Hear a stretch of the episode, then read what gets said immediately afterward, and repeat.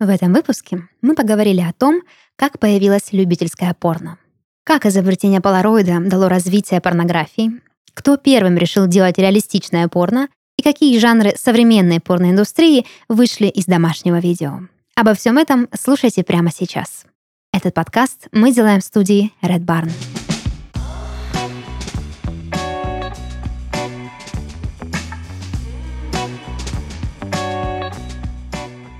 Всем привет!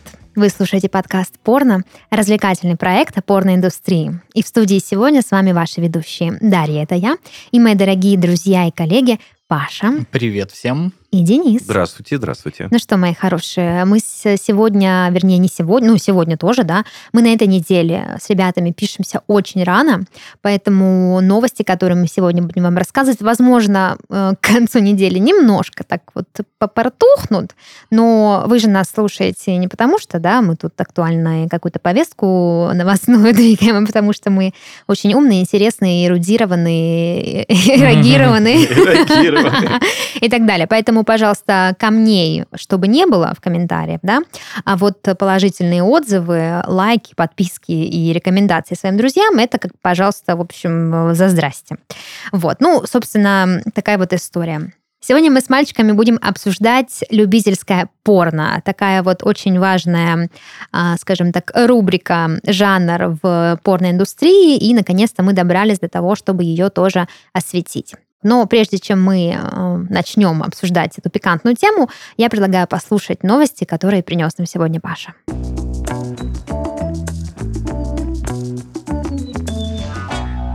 Надо тут поразбираться с одной новостишкой, потому что, ну, тут чем дольше читаешь, тем непонятнее, в чем же, собственно, Выкладывай. весь, весь сырбор. Значит, трансгендерный мужчина, то есть биологическая женщина, прошел финал конкурса «Мистер Гей Великобритании», что вызвало волну возмущения среди консервативных геев.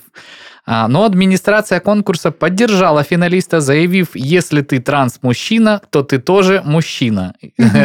Вот, ну, еще одна победа феминизма, пишут э, в паблике Porn News. Это прикольно, слушай. Это как Это матрешка. Это как допинг какой-то. То есть ты бывшая девочка, ты любишь как бы априори мужчин, ты становишься мужчиной, и у тебя вот этот вот чит-код вбит в голову как бы. Я, короче, ну это уже что-то прям сложно для понятия. Это вот как, э, знаете, в процессуальных документах, в юридических, ну там в решениях суда или там в уголовных делах нельзя использовать э, вот эти вот э, типичные названия родственников, типа там деверь, сноха Мгм. и бла-бла-бла. То есть так надо писать, там сестра мужа, брата, там, ну и вот эти вот все и, и когда это в тексте все пишется, ну, ты такой залипаешь на некоторое время, чтобы понимать, что же, собственно, за этот вот за человек. Поэтому в этом случае нет, ну, а, безусловно, победителю наши поздравления.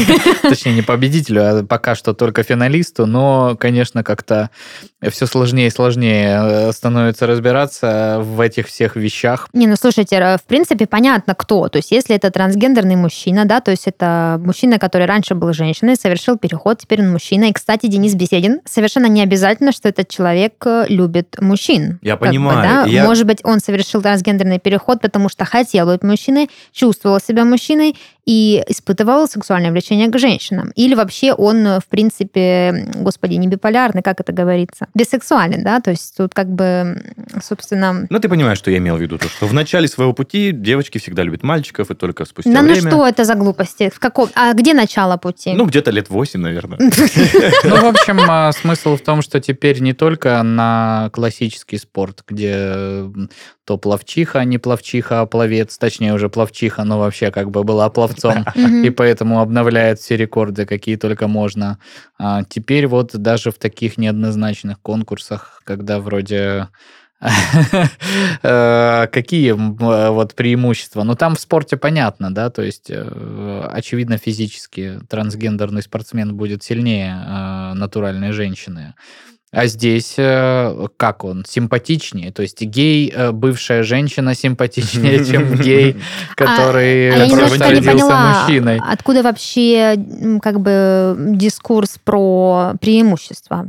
В смысле, ты что ты имеешь в виду? Но то, что Я консервативные геи Да, недовольны тем. консервативные геи недовольны. То есть я А. думаю, а в- ну а в чем преимущество то, что он, э, ну хоть и был когда-то женщиной, Слушай, ну есть- здесь просто закрытость комьюнити, вот это как бы, да, такой э, интересный парадокс, э, да, при всей победе феминизма и нашей открытости и толерантности к разного рода изменениям, да, в жизни людей, есть и вот этот обратный феномен, когда комьюнити закрывается внутри себя, что, допустим, радикальный феминизм, например, отрицает э, идею трансгендерности, потому что говорит, что женщина, которая не прошла женскую социализацию, да, не может считаться, грубо говоря, женщиной, не может входить в это комьюнити. А по сути, трансгендерные женщины, которые раньше были мужчинами, ну, как бы имеют все те же, собственно говоря, права и, ну, скажем так, как это назвать, не преимущества, но, ну, по сути, могут войти в общество женщин, да, и чувствовать себя нормально, и обладают теми же правами, что и они. То есть они не должны чувствовать себя лишними. А радикальный феминизм, получается, подпирает их, говорит, что, ну, нет, ребят, это вы бывшие мужчины, а мы как бы здесь все-таки про женщин. И в этом есть какая-то логика, да, то есть, э, ну, действительно, да, на долю у женщин выпало очень много социальных проблем. И почему как бы само э, движение феминизма, да, за что оно борется? За права женщин. А ты всю жизнь был мужчиной, пользовался привилегиями мужчины, тут ты вдруг стал женщиной, и теперь еще будешь пользоваться новыми, скажем так, обновленными привилегиями. Тут как бы такая проблематика. Я думаю, что, Боже мой. возможно, в гей-сообществе есть подобная история, да, что мы геи, мы боролись за свои права, у нас там большой сложный путь, а тут э, ты был женщина, ни с чем с этим не сталкивался, да, возможно, если ты не был, да, лесбиянкой, а, все у тебя было в шоколаде, тут ты приходишь в наше гей-сообщество, и как бы, и что, мы тебе не особо сильно рады. Это и нормально, и странно одновременно. И такое вот, да, есть. Это вот это прям очень Ой, большая аналогия со всем, господи, что боже есть мой. в жизни. В общем, с этими социальными проблемами и всем остальным предлагаю закончить, перейти к следующей новости. Тут тоже проблема у человека довольно серьезная на самом деле. У жительницы США диагностировали редчайшую аллергию, на что бы вы думали? На порно? На оральный секс. А, О, прекрасная Да, аллергия. девушка из Колорадо заявила, что после орального секса ее лицо онемело, и она не могла пошевелить губами. Еще один сексуальный контакт вызвал онемение правой части лица. Но это прям уже крепатура Охренеть. какая-то на самом деле. Как призналась студентка, она даже не могла пошевелить губами, а ее ощущения были похожи на анестезию у стоматолога. А По словам врачей, покраснение кожи и боль вызваны гиперчувствительностью к семенной жидкостью э, жидкости. У американки развелась аллергическая реакция на содержащиеся в ней белки. Неприятное жжение студентка испытывает в течение часа после, собственно, полового акта. Слушайте, ну давайте тогда А. называть вещи своими именами. Это не аллергия на оральный секс, это аллергия на, сперму. Определен- Ну да, да. Но с другой стороны, как бы еще данная жидкость попала бы к ней в как ротовую угодно, полость, если как угодно, не- брызнула. Не знаю. Пока А выковыривала, да, как да, из да. предыдугу выпуска из презерватива, чтобы забеременеть. От Как угодно. Дрейка. Да, и по сути, если есть э, наличие аллергии, я, конечно, не врач, но как бы вопросом интересуюсь, вопросом э, медицины, а не орального секса.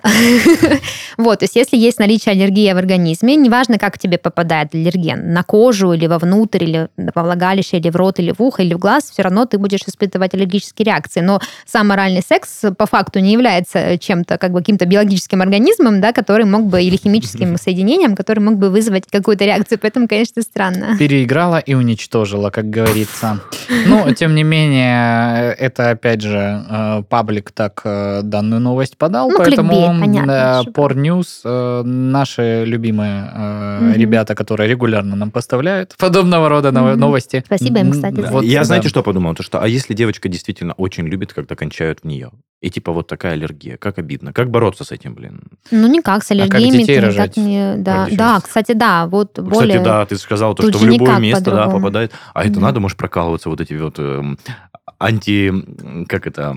Вакцина? Ну, не вакцина, но то, что то аллергикам колят вот перед весной, там какой-то целый... Антигистамины. Антигистамин, да? Ну, вот. Не, ну тут нужно понимать, как работает аллергия, опять же, да, то есть есть такие аллергии, которые ты пьешь, допустим, люди, которые живут с котами, у них есть аллергия на шерсть, да, они, допустим, не могут избавиться от своих любимых животных и пьют антигистамины, терпят, да, есть Мгм. сезонные аллергии, как ты правильно сказал, ты ширяешься препаратами и, в принципе, можешь пережить э, более-менее сезон, поэтому я думаю, что можно было бы как-то тоже препаратами решить вопрос, если речь идет о беременности. Но другой момент, что аллергия же еще в любой момент может появиться. Но это для науки очень интересный прецедент. Пускай изучают, что там как делать. То есть, может, у него там какая-то феноменально необычная по составу сперма, и он, в принципе, опасен для общества.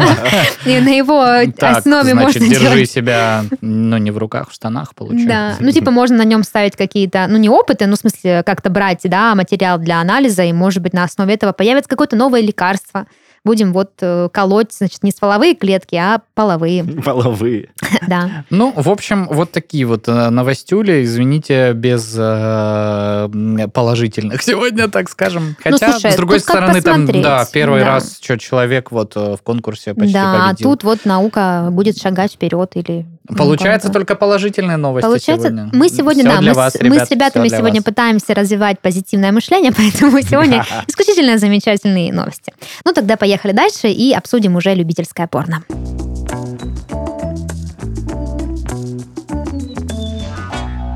Начать хотелось бы с такой небольшой прелюдии, да, что э, все мы любим любительское порно. В нем есть какая-то определенная эстетика, а, определенный вайб, да, который э, интересует людей. Есть интерес как с точки зрения потребителя, так и с точки зрения создателя такого контента. И порноиндустрия в этом вопросе тоже не исключение. Им интересен этот жанр, они на протяжении всей своей истории пытались воссоздать этот уникальный контент, а, и поэтому у меня родилась идея обсудить с вами, как же вообще так получилось, что а, любительский контент, да, любительское порно стало чуть ли не м, самым главным витком развития порнографии в целом. Мы, опять же, в эпоху Эда спускаться не будем, но кое-какие важные вехи развития этого жанра мы с вами сегодня обсудим. Хотелось бы начать с терминов. Любительское порно обычно называют аматюр, я думаю, вы знаете такой термин. Также homemade, что-то такое домашнее, и секс-тейп, типа запись э, с сексом, да. В общем, да, все эти термины обозначают видео, на котором э, люди обычные, то есть не актеры, не профессиональные а, какие-то порнозвезды снимают какой-то контент и, как правило, снимают его просто для себя, то есть не для широкого распространения, не с целью на этом заработать. Ну, как они думают. Ну да, ну, грубо говоря, в- не будем сейчас в, опускаться в какие-то правовые да, регулирования этого вопроса. В общем, снимают для себя. То есть это их главное отличие от студийного порно, что оборудование не профессиональное, а, декорации не профессиональные, свет не студийный. Ну, как бы, опять же, плюс-минус, все зависит от э, Желания, твоего конечно же, да. энтузиазма, да, и перфекционизм. Вот. Но так или иначе, любительское порно от обычного порно отличается тем, что люди в кадре максимально отданы процессу, и мы наблюдаем какую-то естественную картину, которая предполагалась просто для двоих. Вот, поэтому, конечно же, для порноиндустрии этот жанр — это настоящая кладезь, потому что рано или поздно любого жанра наступает определенный кризис, и хочется какой-то свежей крови, и вот э, любительское порно для порноиндустрии — это как раз-таки тот случай. Почему а, хоум-видео, да, или а, любительское порно так популярно вообще у людей? Ну, во-первых, его очень просто снять. Тебе не нужно супер много тратить денег, ты можешь просто купить там обычную камеру или даже на телефон, если мы говорим о современном мире, да, и у тебя уже какой-то а, есть контент. А к тому же видов домашнего контента настолько много, что как бы это еще больше упрощает э, его создание. У нас, кстати, есть с ребятами выпуск, который посвящен домашнему контенту, о том, как его снять э, для себя, не для распространения, а что вам для этого понадобится, вот, и какие опасности вас поджидают, если вы вдруг решите это видео как-то все-таки сохранить. Опубликовать, Ну, не опубликовать, а как его хранить, в общем, где его можно хранить, где нельзя. Так что гуглите, как создать эм, домашнее видео успешное, и найдете наш целых два выпуска о том, где мы в этом рассказываем. Плюсы, Слушайте, минусы, подводные камни. Да. Слушайте, ребята, а как же вот эта история, что Pornhub эм, мотивирует людей выкладывать домашние порноролики и за отдельную плату? То есть там около, если Да. я не ошибаюсь, 400 долларов за ролик э, присылается на счет. Твой вопрос в чем заключается? Нет, просто к тому, что... Когда придут его деньги? С языка, просто с языка. Я к тому, что некоторые официальные порносайты поощряют выкладку Разумеется, потому что порноиндустрия очень заинтересована в этом. Это очень популярный контент. А, Вот как раз мы сейчас обсуждаем, да, почему. Во-первых, потому что просто снять, во-вторых, потому что очень просто распространить, ну, тебе просто нужен интернет. Вот. Ну и потому что есть спрос. То есть как снимать, так и смотреть. Поэтому, конечно же, иметь ролики для трафика на своем сайте очень выгодно порнохабу, да, и в том числе и снимать. Об этом мы поговорим чуть-чуть позже, о том, почему именно порноиндустрия заинтересована. Сейчас хотелось бы погрузиться именно в саму специфику жанра. В общем, в 50-х годах э, прошлого столетия э, во Франции появился такой термин, э, как «синема верите». Э, дословно это переводится как, ну, э, кино реальное, да, на основе реальных событий. Верите – это правда. Вот. А, собственно, что это такое? Синема верите – это такой определенный жанр кинематографа, в котором основной упор делается на, на реалистичность. То есть э, киноделам хотелось экспериментировать с форматами, хотелось показывать больше реальных событий, реальных эмоций. Там был социально-психологический подтекст в этой всей истории, но, по сути, как бы в центре происходящего были реальные люди, их реальные проблемы, их какие-то реальные события из их жизни. Были, можно было встретить в этом жанре какие-то очень развернутые интервью, можно было увидеть, допустим, как, знаете, как реалити-шоу, когда где-то незаметно на задворочках очень тихо работает камера и снимает какое-то событие, которое разворачивается здесь и сейчас в реальном времени. Иногда это событие сами режиссеры могли как-то стимулировать и направлять в нужное им русло, да, допустим, как-то подстегивать конфликт, а иногда оно как бы все шло само собой. И вот на основе вот этого термина, на этого концепта, который глубоко корнями уходит, в принципе, в историю кинематографа, создавался и порно-контент тоже. Например, э, я думаю, что вы все знаете такие жанры порнографии, как, например, э, ну, это даже не жанры, а скорее разделы, да, там фейк-такси, например, паблик-агент. А, люблю. Да, это все, это все вариации на тему. То есть эти э, жанры очень популярны как раз-таки потому, что ты, по сути, смотришь порно-реалити-шоу. Вот. И, собственно, да, корни растут именно вот из Франции 50-х Пашечка, годов. ты никогда не чувствуешь себя, что мы с тобой как на экскурс в историю пришли? Да, просто слушаем и А, на Дашечку, как котик на Шрека смотрим просто. Сидишь, думаешь, ну мы же тоже соведущие, надо что-то вот как-то, да, как-то прокомментировать. Ну вот как песня льется, этот рассказ, понимаешь? Ну куда же, куда же вот это со своими суждениями э, лезть сюда? как- да. Кстати, один из моих любимых жанров гонза порно, да, который я рассказывала вам, что он вырос из гонза журналистики, тоже, в принципе, можно было бы отнести к вот этому синема верите, потому что там тоже есть элемент реалистичности, да, то есть мы попадаем в какой-то, в центр каких-то событий. Также есть еще небезызвестный жанр POV, P-O-V, да, то есть когда мы снимаем от первого лица. Это все очень сильно переплетено, но как бы основа у них одна, показать что-то, что супер реальное. Кстати, вот эти повы, они очень популярны среди любителей, которые снимают порнографию. Так вот, собственно, само а, любительское порно становится популярным, естественно, в конце 90-х, вот, и в начале 2000-х годов уже сама порноиндустрия а, решает, что пора бы начать как-то этот жанр эксплуатировать в своих целях, потому что а, популярность у людей есть. И в то время выходит два фильма. Я думаю, что вы слышали о них, они очень известные. А, Первый называется Girls Gone Wild. Это серия порнофильмов, снятых на вечеринках в колледжах. То есть там как бы происходит такое вот э, значит, эм, э, действие. Девочки идут в отрыв, если переводить на русский. Вот. И второй фильм это Girls Who Like Girls. Девочки, которые любят девочек. А Это винтажное лесбийское порно, снятое в домашней обстановке. В чем был прикол этих фильмов, почему они возымели популярность э, среди любителей порно? Потому что сценария как такового не было, да, то есть снималось все в реальных декорациях э, с реальными людьми, которые особо как-то не запаривались над актерской игрой и просто показывали реальные эмоции и, в общем, переживания свои. То есть вот как бы это была попытка приблизиться к любительскому порно, хотя снято оно было режиссерами и студиями. Вот. Но началось, э, в принципе, развитие жанра любительского порно намного-намного раньше. По сути, если так посмотреть, то а, один из основоположников такого жанра это Polaroid, который вышел, э, собственно, ну, появился, да, у людей а, в 1948 году, первый там прототип. А с развитием как бы вот этого гаджета, да, этого фотоаппарата а, у людей появилась возможность сделать снимки самостоятельно. В чем прикол Polaroid, я думаю, все знают, но если вдруг забыли, напомню. Это фотография, которая ты вот сделал снимок, она вылазит из принтера, который также, да, подключен, ну, состоит в основе самого фотоаппарата, и ты можешь быстро получить снимок. Тебе не нужно было идти в фотосалон и как-то, значит, распечатать эту фотографию.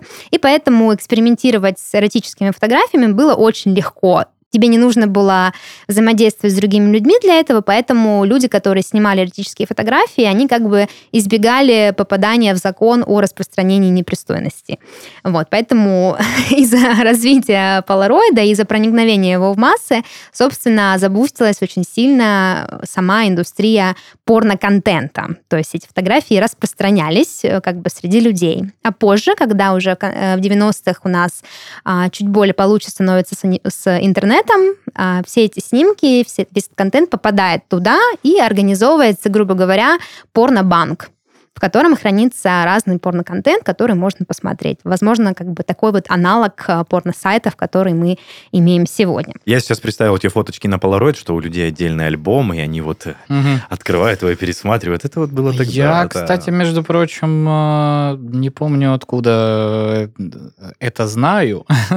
Интересно. Ну, то ли это был какой-то материал, то ли я смотрел какое-то видео про, ну, от рассказ от сотрудника фотосалона, вот ну, типичного такого, где вот знаешь... На пленочках и, печатают, да? Да, вот да, да, и на кружке тебе напечатают что-то, и на ага, паспорт сфотографируют, ага. и в том числе пленки частного Сейчас моя мама сильнее прислушалась к этому моменту. Она как раз в таком работает. И я так понимаю, что это какой-то крупный был, ну, или Москва, или Питер э, город, э, и вот там человек говорит, что вполне себе не стесняясь, приносили целые пленки на проявку с вот эротическим контентом, и как бы вообще абсолютно людям было, да, все хорошо, и э, сотрудники, те, кто в салонах помоложе, э, они с удовольствием делали себе копии. Негативчик сохраняли. Я, только хотел сказать, никакой, никакой же конфиденциальности не сохраняется. В том-то и дело, да. то есть, нет такого э, правила. Я помню даже эти машины, которые стояли проявочные, большие, там же просто эти фотографии, они падают вот в лоток. Ну, откуда... не совсем ну, падают. Ну, там, ну да. Короче, условно да. говоря, выходят, я вот. не знаю, выезжают, что угодно,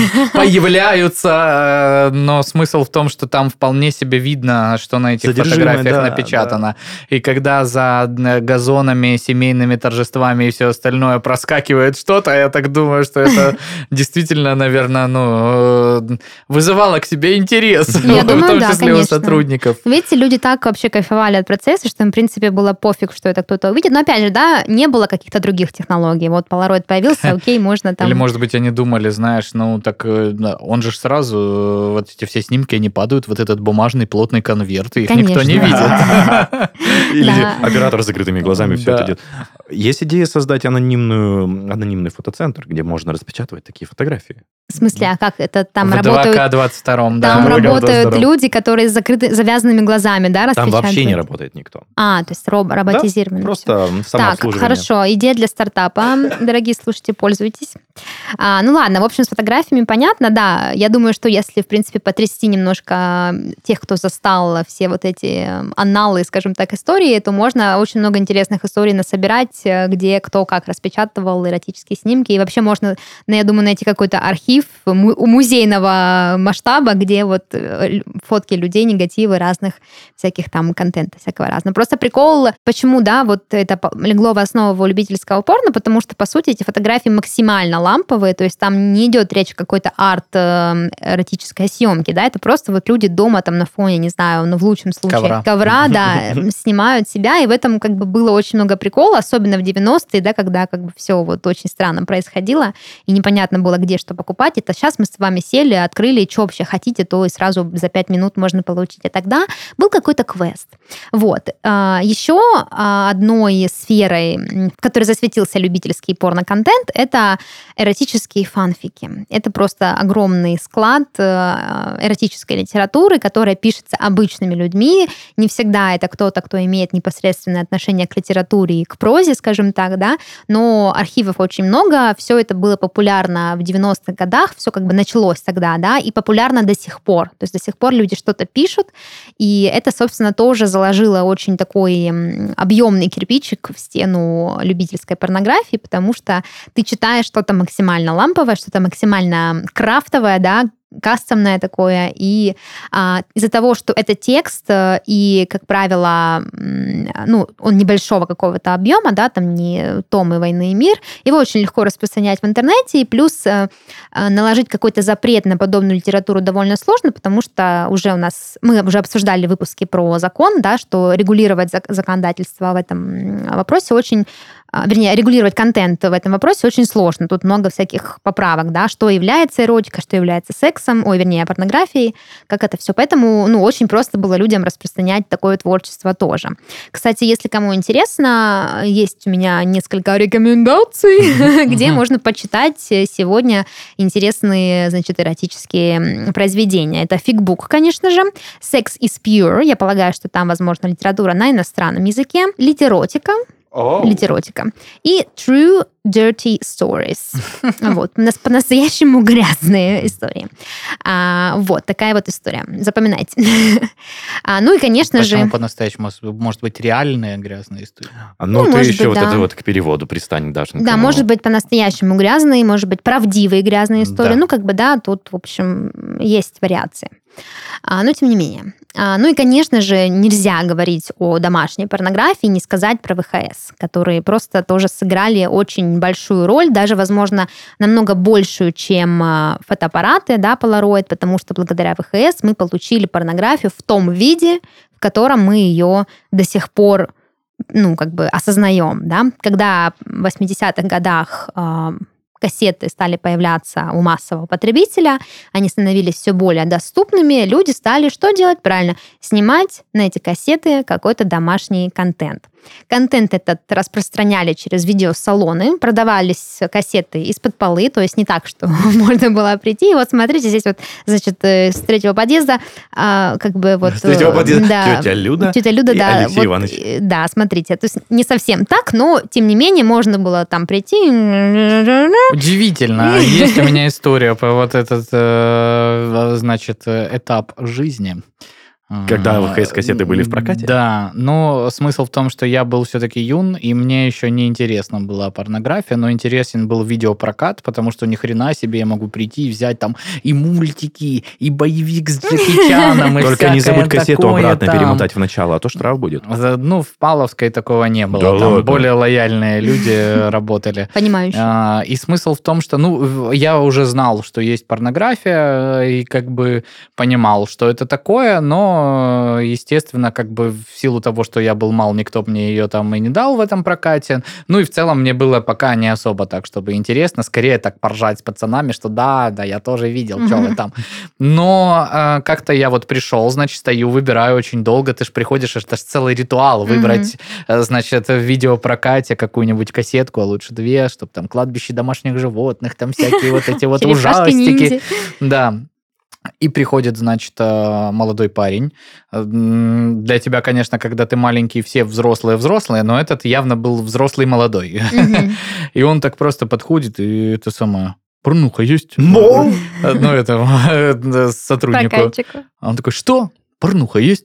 И тут просто вытащил ему две кассеты, этот, короче, там заполнил, что там надо было заполнить, и ушел, короче. И я такой думаю, ешкин кот, он же даже не выбрал. Как это он взял вот просто то, что ему дали, и ушел? То есть, ну, э, это, это как это так? Ну, то есть, а вдруг ему не понравится эта порнография? Ну, что же это такое? А выбор есть, невелик. Ну, ну да. вот ВХС-кассеты в этом-то и проблемка, то, что нет стикера, но... Или стикер был, ты не помнишь? Нет, я так понимал, э, я, у меня сознание говорит о том, что там были вполне себе... Картинки, да, да, обложки. Обложки яркие довольно, и э, достал он это из маленькой коробочки, ну, как маленькой, то есть там было, ну, несколько десятков Было из чего выбрать, ты к этому То есть, клонишь. да, но он просто достал эту коробку, достал из них две, отдал чуваку, и все, как бы. И ты в недоумении. А где право выбора?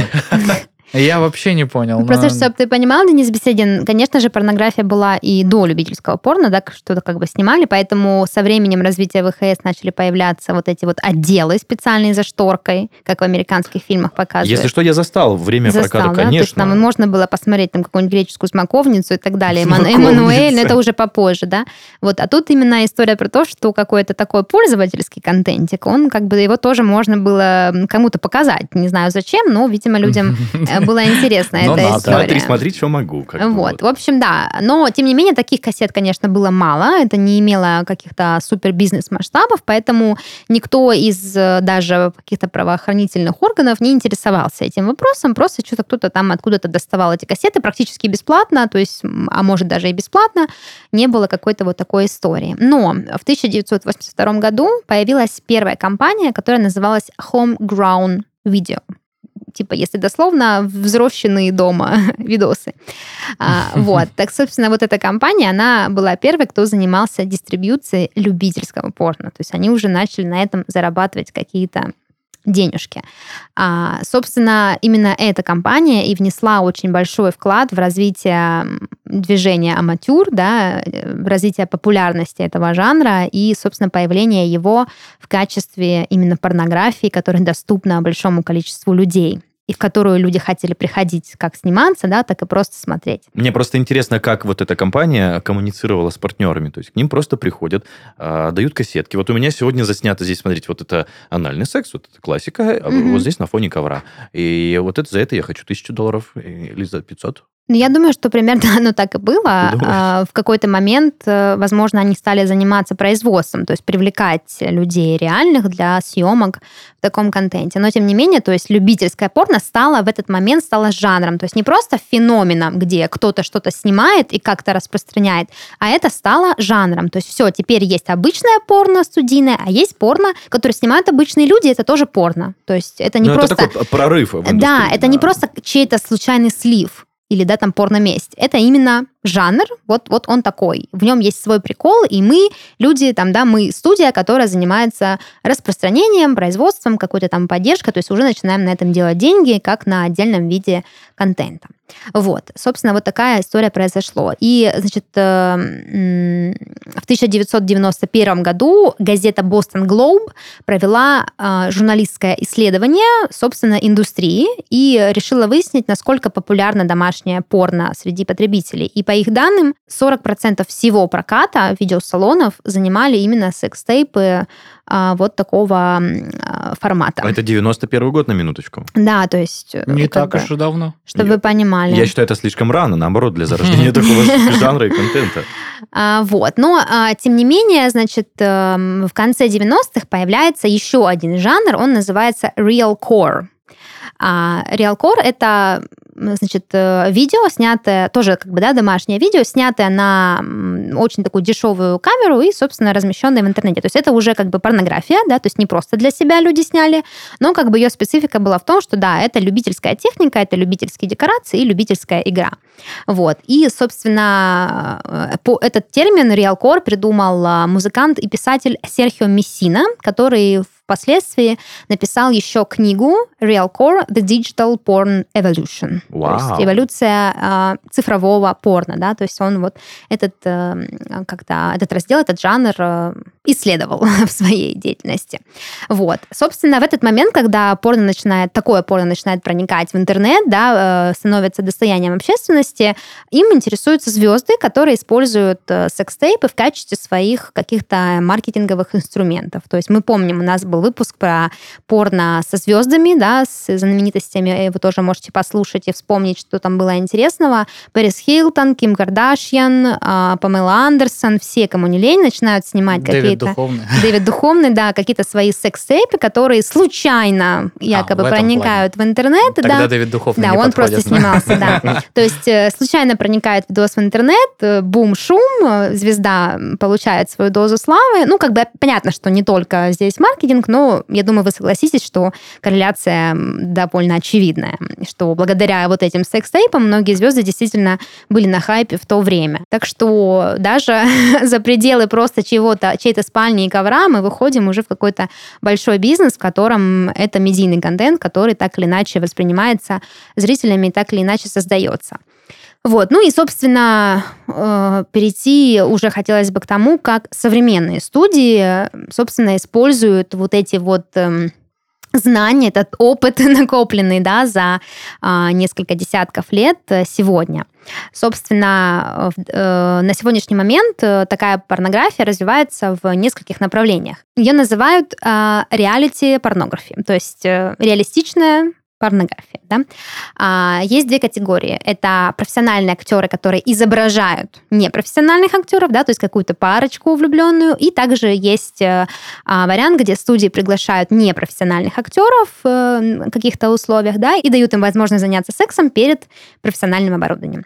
Вот, так что вот такая история. Именно из этого собственно, жанра, поджанра, и возникают современные сегодня нам истории про то, что мы обсуждали в самом начале. Это и Гонза, и ПОВ, и а, Public Agent, и Fake Taxi, да, то есть есть какой-то элемент реалистичности. Это либо скрытая камера, либо это какая-то псевдодокументальная история, если мы говорим про Public Agent, да.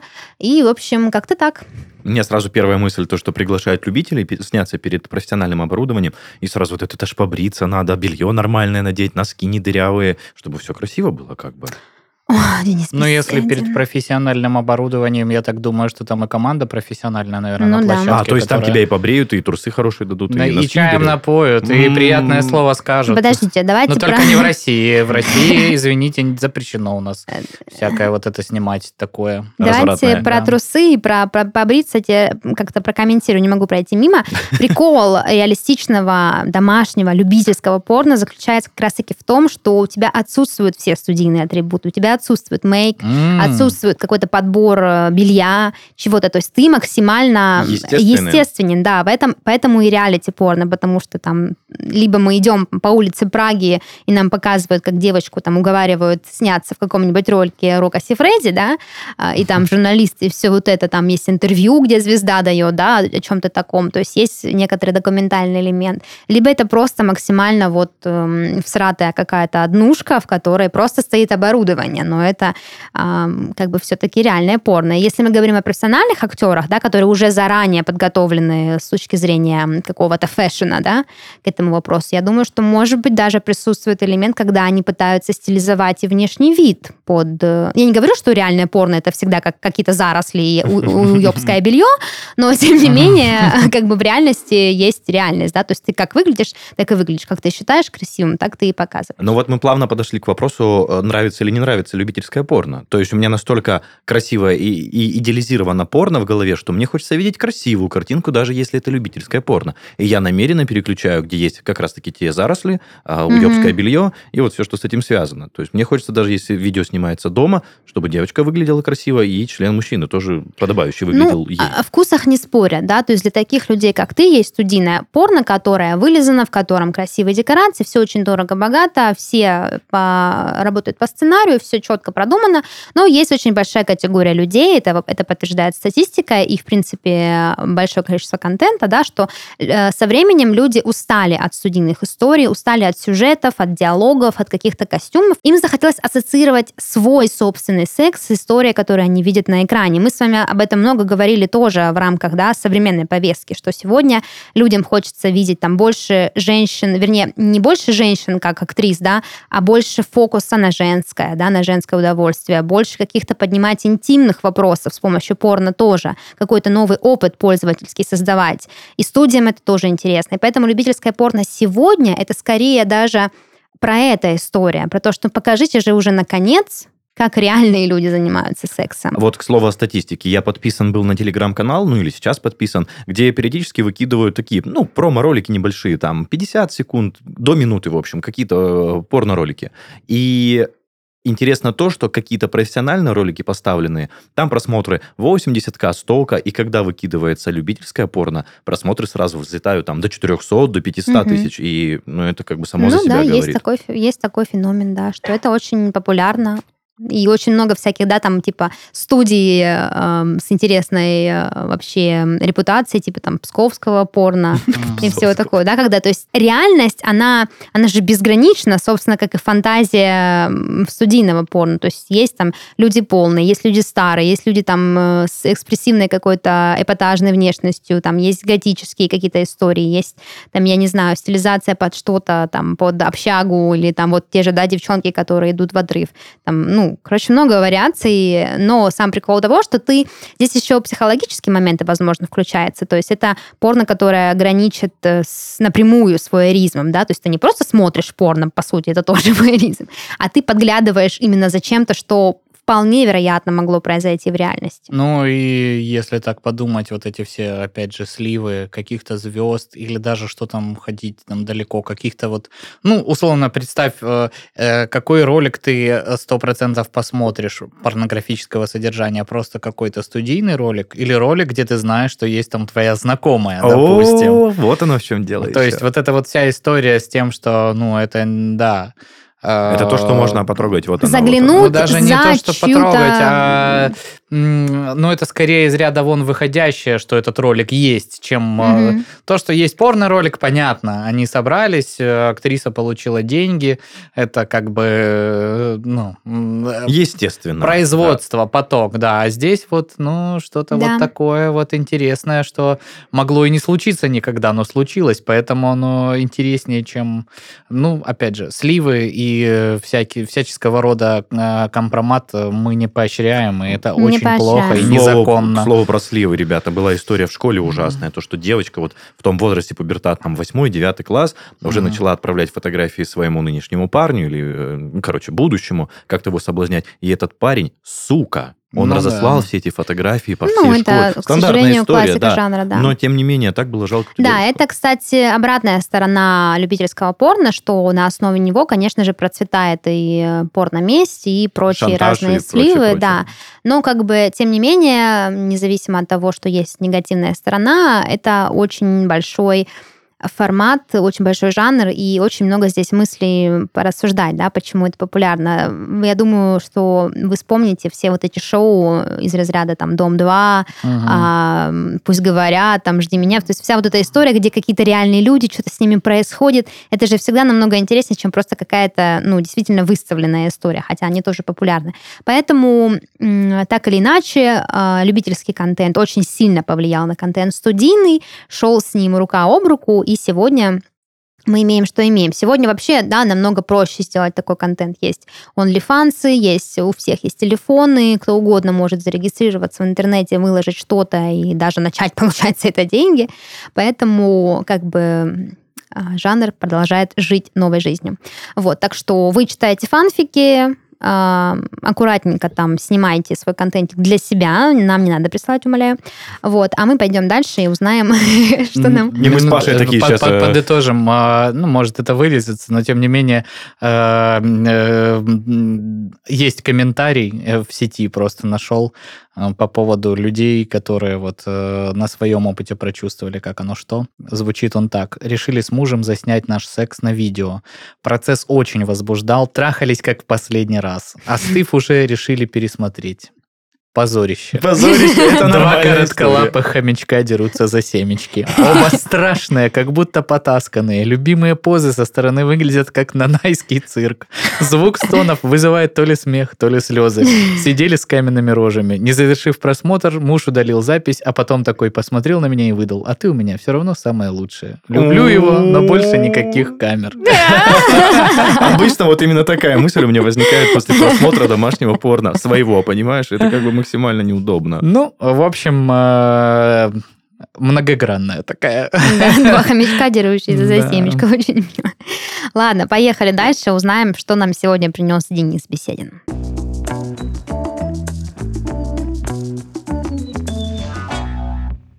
Ну что ж, друзья, наша стандартная рубрика «Порно-словарь» подъезжает сегодня. И сразу начнем, да. Подъехал он. Итак, первое, первое определение у нас это фельчинг. Фельчинг. Да. Так, дай нам в этот раз хотя бы немножко подумать. Ты в прошлый раз как галопом по Европам пронесся. Пуф-пуф, пушка. Мгм. Просто Так, фельчинг, фель, Ну, фель, фель. филяция что-то такое. Филяция, да. Филяция это у нас, эм, напомни, что? Ну, не Непро- знаю, я помню, что непроизвольное есть такое. Непроизвольное семяизвержение филяция? Не совсем, это связано с семяизвержением, Мгм. и больше это, знаете, к порно-жанрам относится, то есть это Мгм. прям вот то, что иногда происходит на камеру. Э, Ну, то есть, ну, дрочка на камеру, ну, может не быть. совсем. Ладно, давай ответ. Хорошо.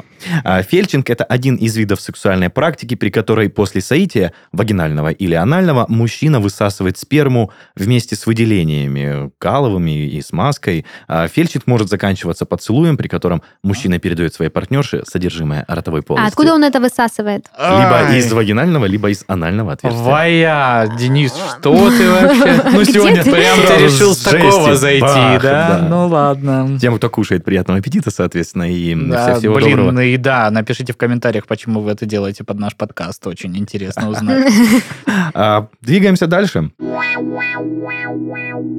Тоже интересная тема. Ржавый тромбон. Как вы считаете, что это такое? Ну, немножко такая. Вьетнамское колесо позора, да, вот это из этой рубрики. Я просто не уверен, что, конечно... Ржавый тромбон. Да, что существует такой термин профессионально, но я его увидел в сети и Ну, хотел я бы... не знаю, половой орган рыжего мужчины.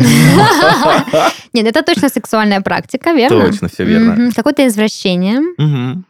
Ржавый тромбон. Накинуть чуть-чуть мыслишек, Давай, давай. в котором участвуют две женские руки и одно мужское тело. Ни хрена Ну, когда одна яички, другая пенис. э, Очень чуть-чуть вот от яичек глубже пролезть одной ручкой. Ага, понятно. Значит, это стимуляция простаты Так? и, э, ну, мастурбация.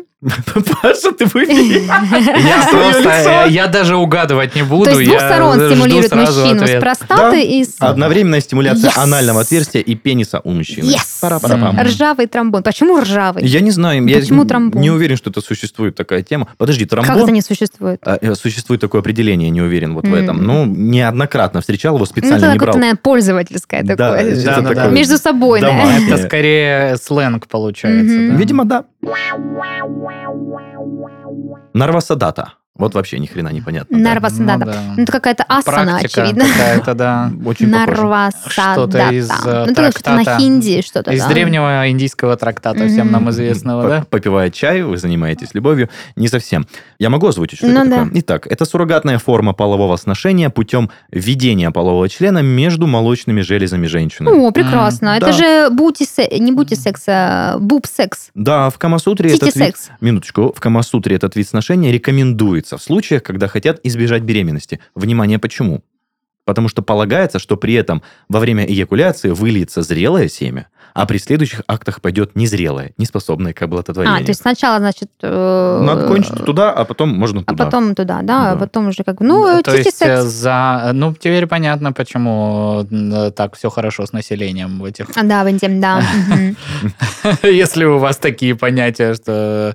Ну, а потом ничего. Я, кстати, открою секрет нашим слушателям. Если вдруг они решили в своей жизни практиковать такой метод контрацепции, то после первого семяизвержения а, второй половой акт может быть еще опаснее, потому что сперматозоиды могут отныне а, в большем количестве сохраняться в предоакуляте.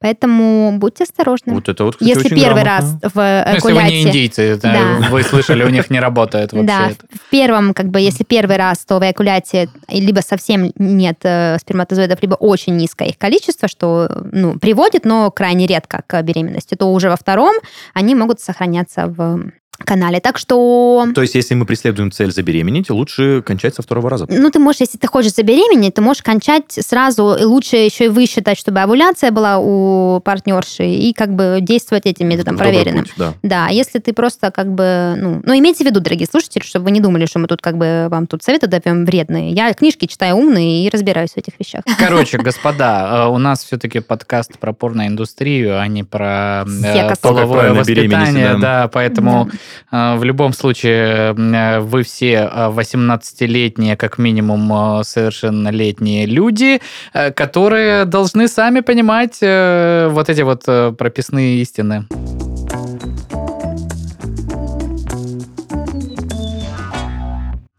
Это был подкаст «Порно», развлекательный проект о порноиндустрии. И в студии сегодня с вами были ваши ведущие Даша, Паша и Денис. Всем пока!